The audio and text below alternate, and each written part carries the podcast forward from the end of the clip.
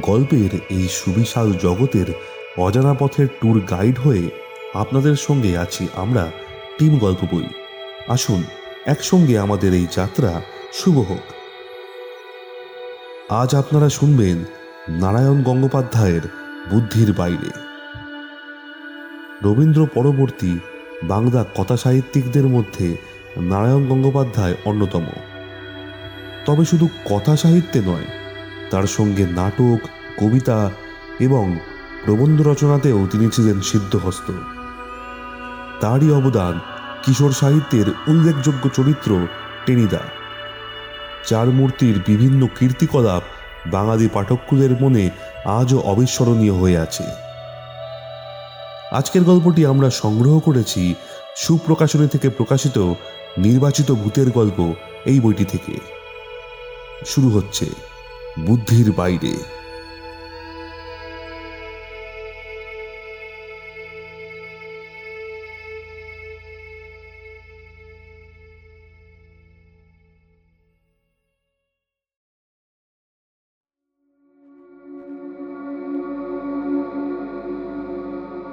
বিজ্ঞানের চোখে ভূতের অস্তিত্ব অচল।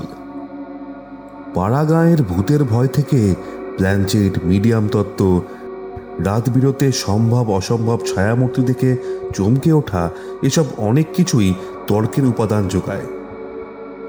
ভৌতিক অস্তিত্ব ঈশ্বরের মতোই নানা মতবাদে বিলম্বিত সেখানে আস্তিক, নাস্তিক, স্কেপটিক বা অ্যাগেনস্টিক কারোরই অভাব নেই। সোজা কথায়, যুক্তির জগতে ভূতের জায়গা নেই। ভূত মানতে গেলে চোখ বেঁধে পিছু হটতে হয় একেবারে প্যালিওলিথিক আদিম যুগে। অশরীরী তত্ত্বে যারা আস্তিক্যবাদী, তাদের সঙ্গে আজ আর তর্ক চলবে না। চরম নিষ্পত্তির জন্য হাতাহাতি করতে হবে। তবু সবকিছু বৈজ্ঞানিক তথ্য তর্কের মধ্যে একটা কিন্তু থেকেই যায়। এমন কতকগুলো প্রশ্ন ওঠে যাদের উত্তর মেলে না। তার মানে এই নয় যে কোনো দিন তাদের উত্তর একেবারেই পাওয়া যাবে না। হয়তো বিজ্ঞানের ব্যাপ্তি একদা সব কিছুর নিঃশেষ সমাধান করে দেবে। কিন্তু যতক্ষণ না তা হচ্ছে, ততক্ষণ কতগুলো বিচিত্র ঘটনা আমাদের মনকে নানানভাবে আন্দোলিত করতে থাকে। এই রকম একটি ঘটনার কথা আমি বলব। এটা ভূতের গল্প কিনা জানি না। চোখ কিংবা মনের ভুল কিনা এ সম্বন্ধেও কোনো রায় দিতে আমি প্রস্তুত নই। শুধু যা ঘটেছে সেটুকুই আমি বলব। যার যা খুশি তিনি সেইভাবে এগুলিকে ব্যাখ্যা করতে পারেন। মাত্র একটি কথা জানিয়ে রাখি, এগুলি ঘটেছে সম্পূর্ণ খোলা এবং অপ্রস্তুত চোখের সামনে। গঞ্জিকা বা মাধবপীর কোনো প্রভাব এসব ক্ষেত্রে ছিল না। প্রায় বারো তেরো বছর আগেকার কথা। তখন পশ্চিম বাংলার একটি ছোট্ট গ্রাম থেকে আমি শহরে ডেলি প্যাসেঞ্জারি করতুম। সাইকেলে করে আসতে হতো আট মাইল দূরে স্টেশনে। একটা ছোট দোকানে সাইকেল জমা রেখে আমরা ট্রেন ধরতুম। সন্ধ্যের গাড়িতে ফিরে আবার সাইকেল নিয়ে গ্রামে চলে আসতুম। আমরা বললুম এই জন্যে যে ডেলি প্যাসেঞ্জারি করতুম দুজনে, আমি আর প্রিয়নাথ। মুনসেফ কোর্টে চাকরি সেরে ঠিক পাঁচটা নাগাদ প্রিয়নাথের সাইকেল রিপেয়ারিং শপে এসে আমি আড্ডা দিতুম এবং চা খেতুম। তারপর সাতটায় দোকান বন্ধ করে সাতটা বাইশে ট্রেন ধরতুম দুজনে। কোনো একজনের বাড়ি ফেরবার খুব বেশি তাগিদ না থাকলে এই ছিল আমাদের দৈনন্দিন প্রোগ্রাম। স্টেশন থেকে আমাদের গ্রামের প্রায় সীমানা পর্যন্ত ছড়িয়েছিল একটা অনুর্বর কাঁকর মাটির মাঠ। যাকে বলে ব্রহ্মডাঙ্গা। জেলা বোর্ডের রাস্তাটা ঢেউ খেলানো মাঠের ভেতর দিয়ে চড়াই উতরাইয়ে চলে গিয়েছে। কোথাও কোথাও দুধারের ঢাল জমি ছাড়িয়ে কুড়ি বাইশ ফুট পর্যন্ত উপরে উঠেছে। পথের পাশে দেড় মাইল, দু মাইলের মধ্যে কোনো গ্রাম নেই। শুধু এলোমেলো ফণিমনসা এবং আকন্দের ঝোপ ছড়িয়ে আছে। এককালে মাঠটা ডাকাতির জন্য বিখ্যাত ছিল। পাঁচশো বছরের ভেতরে ওইসব উপদ্রব আর শোনা যায়নি। কিন্তু তবুও একা এ পথে ফিরতে সন্ধ্যের পরে গা ছমছম করত। দু একটা ভূতের কাহিনীও যে মাঝে মাঝে কানে আসতো না, এমন নয়।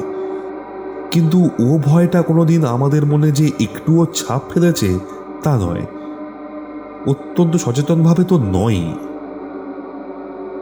সেদিন কোর্ট থেকে বেরিয়ে কতগুলো সরকারি কাজ সারতে আমার রাত হয়ে গেল।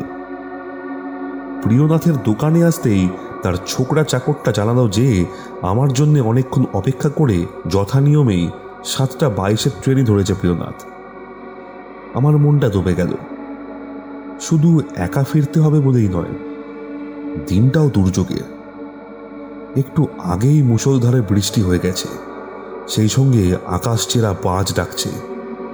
বৃষ্টিটা আপাতত থেমেছে বটে কিন্তু আকাশ এখনও ঘন মেঘে একটা আলকাতরার আস্তরণ দিয়ে মোড়া। যে কোনো সময় ঝমঝম করে নেমে পড়তে পারে। এরই মধ্যে রাত নটার পরে ওই সীমাহীন কালো মাঠটার ভেতর দিয়ে একা আট মাইল সাইকেলে করে আমায় ফিরতে হবে। কারণ সন্ধ্যের পরে স্বভাবতই ওই নির্জন পথটাতে এই বৃষ্টিবাদলের রাতে কোনো সহযাত্রী মিলবে এই আশা করাই বিড়ম্বনা। কিন্তু উপায় নেই, আমাকে যেতেই হবে। ঘন কালো মেঘের দিকে তাকিয়ে আমি একটা দীর্ঘ নিঃশ্বাস ফেললাম। তারপর স্টেশনে এসে আটটা আঠাশের গাড়ি ধরল ট্রেন ছাড়তে না ছাড়তেই বৃষ্টি নামল। এমন প্রবল বৃষ্টি সচরাচর দেখা যায় না। সারা আকাশটাই যেন গলে গলে ঝরে পড়ছে। অন্ধকার সাদা হয়ে গেছে বৃষ্টির কুয়াশায়। মনের মধ্যে দুশ্চিন্তাটা আরও থিতিয়ে বসতে লাগল। উঁচু কাঁকড়ের রাস্তায় জল দাঁড়াবে না, কিন্তু মাঠের ভিতরে বৃষ্টির সঙ্গে হাওয়া মিশলে অবস্থা কি দাঁড়াবে সেটা অনুমান করা শক্ত নয়। বৃষ্টি অবশ্য বেশিক্ষণ রইল না। আধ ঘণ্টার মধ্যেই আমি স্টেশনে এসে নামতে দেখি বৃষ্টিও ধরে গেছে। মেঘ হালকা হয়ে গেছে। শুধু অল্প অল্প ইলশে গুড়ি পড়ছে তীর তীর করে। যে মুদিখানায় সাইকেলটা জমা থাকে, সে লোকটা ঝাঁপ বন্ধ করার উপক্রম করছিল। আমাকে দেখেই হাই তুলল। হেসে বলল,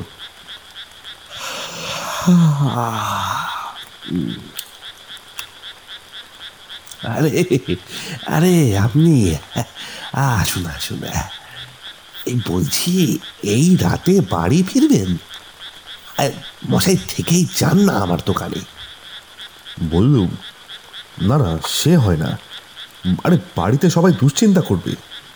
আরেকটা কথা অবশ্য বলা গেল না, সে তাগিদটাই প্রবলতর। অর্থাৎ মাসখানেক হলো, আমি বিয়ে করেছি এবং মাত্র তিন দিন আগে স্ত্রী এসেছে বাপের বাড়ি থেকে। দোকানদার সাইকেলটা বের করে দিল। জিজ্ঞেস করলুম আচ্ছা বলছি প্রিয়নাথ চলে গেছে? হ্যাঁ উনি তো সাতটা পঞ্চান্নর গাড়িতেই নামলেন মশাই। ভেঙে বৃষ্টি আসছিল, বুঝলেন কি না? আর বাজও চমকাচ্ছিল ঘন ঘন। ওকেও দাঁড়িয়ে যেতে বলেছিলুম, কিন্তু রাজি হলেন না। বললেন, বো বো করে চলে যাবেন। বো বো করে চলে যাব।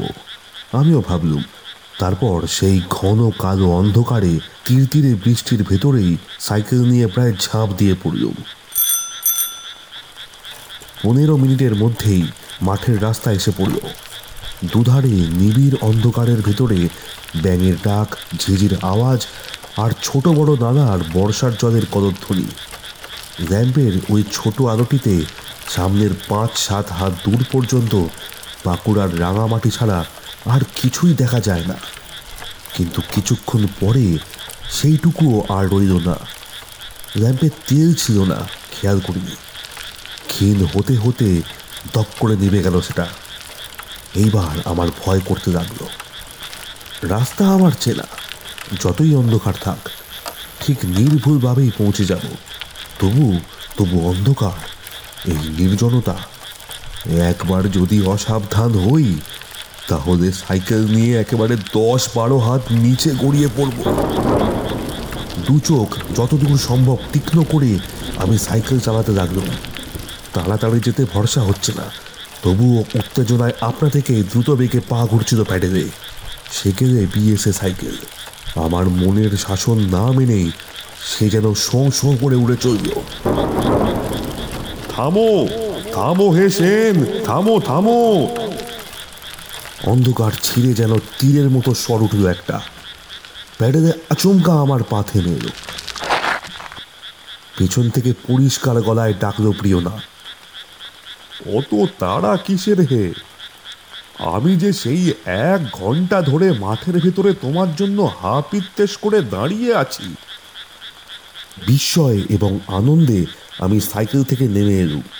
অন্ধকারেও দেখা গেল পিছন থেকে প্রিয়নাথ দ্রুত আমার দিকে এগিয়ে আসছে। আরে আরে ব্যাপার কি হে? সেই সাতটা পঞ্চান্ন ট্রেনে নেমে এতক্ষণ মাঠের ভেতরে কি করছিলে? প্রিয়নাথ বলল, আরে সে অনেক কথা। ভারী মজার ব্যাপার হয়েছে একটা। এই বর্ষার রাতে মাঠের ভেতরে কি এমন মজার ব্যাপার হতে পারে শুনি? হ্যাঁ? আর তোমার সাইকেলটাই বা গেল কোথায়? অন্ধকারে প্রিয়নাথ এবার অল্প একটু শব্দ করে হেসে উঠল। বলছি তো সে অনেক কথা। গ্রামে ফিরে শুনবেক্ষণ আপাতত তোমার ক্যারিয়ারে আমাকে তুলে নাও ভাই। আচ্ছা বেশ বেশ। উঠে পড়ো চটপট। প্রিয়নাথ কাছে এলো। দেখেছ কাণ্ড? জল কাদায় একেবারে মাখামাখি হয়ে গেছি। হাড়ের ভেতরটা শুদ্ধ কাঁপছে ঠক ঠক করে। মানে? পড়ে গিয়েছিলে নাকি? হুম, সে আর বলো কেন? আছাড় বলে আছাড়, একেবারে অতল জলের ভেতরে। কাদার মধ্যে প্রায় বসে গিয়েছিলাম আর কি যাক, বাড়ি ফিরেই শুনবে সব কথা। আমি সাইকেলের প্যাডেল গোড়ালুম। তরাক করে প্রিয়নাথ পেছনে উঠে বসল। একটা ঝাঁকুনি লাগল টের পেলুম। সিটের আংটাটা প্রিয়নাথ আঁকড়ে রয়েছে। এই ভিজে রাস্তায় এমন অন্ধকারে আরেকটা মানুষকে কেরিয়ারে তুলে নেওয়াটা যে কি দুর্ভোগ, সে আর বলে বোঝাতে হবে না। কিন্তু অনুভব করিলুম হঠাৎ যেন আমার গায়ে দ্বিগুণ শক্তি বেড়ে গেছে। প্রিয়নাথের অতখানি ওজন আমাকে বিন্দুমাত্র কাবু করতে পারল না। সেকেলে মজবুত বিএসএ সাইকেল সনসন করে চলতে লাগল, এমনকি অন্ধকারের সম্ভাব্য বিপদটাও মুছে গেল মন থেকে। প্রিয়নাথ কোনো কথা বলছে না। আমিও না। নিঃশব্দে প্রায় পনেরো মিনিট চলবার পর হঠাৎ দূর থেকে জলের একটা উগ্র গর্জন শোনা গেল। আমি চমকে উঠে বললুম, ও কি? খোয়াইতে কি বান এলো? এইবার একটা বিচিত্র ব্যাপার ঘটল। প্রিয়নাথ আমার কথার জবাব দিল, কিন্তু পেছনের ক্যারিয়ার থেকে নয়। পরম বিস্ময়ে দেখলুম আমার সাইকেল থেকে প্রায় পনেরো হাত সম্মুখে দু হাত বাড়িয়ে দাঁড়িয়ে আছে প্রিয়নাথ। হ্যাঁ অন্ধকারেও দেখতে পেলুম প্রিয়নাথই দাঁড়িয়ে রয়েছে। প্রিয়নাথ টেকে বলল, নামো নামো সেন, নামো!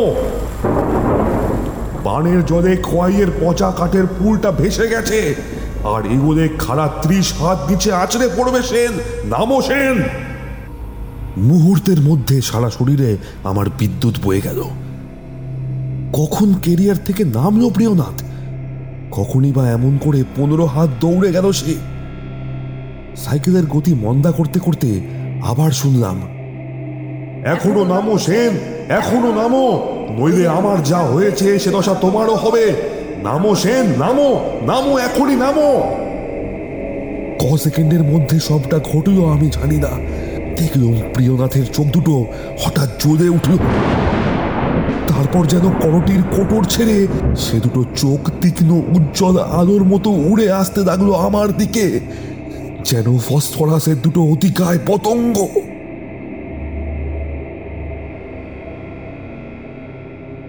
পরদিন সকালে আমাকে পাওয়া গেল রাস্তার উপরে।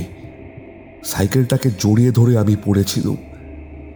আর প্রিয়নাথকে পাওয়া গেল ভাঙা পুল থেকে তেইশ, চব্বিশ হাত নিচে আরও তিন, চার ফুট জল কাদার তলায়। উপর দিকে পা দুটো তুলে তার পেট পর্যন্ত কাদার মধ্যে গাঁথা। ভাঙা সাইকেলটা খানিক দূরে একখানা বড় পাথরের উপরে ঝুলে রয়েছে।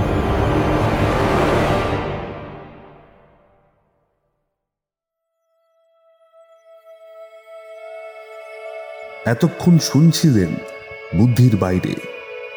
গল্প পাঠে আমি সিরাজিৎ গল্পের সূত্রধর এবং গল্প শেষে আছি আমি সিরাজিৎ শব্দগ্রহণ ও আবহ সঙ্গীতে সায়ন। পোস্টার ডিজাইনে সায়ন। সমগ্র পরিকল্পনা এবং পরিচালনায় টিম গল্প বই। সঙ্গে থাকুন টিম গল্প বইয়ের। আগামী সপ্তাহে আবার হাজির হব বাংলা সাহিত্যের নতুন কোনো গতিপথের সন্ধান নিয়ে। Till then, please do like, share, and please, please subscribe.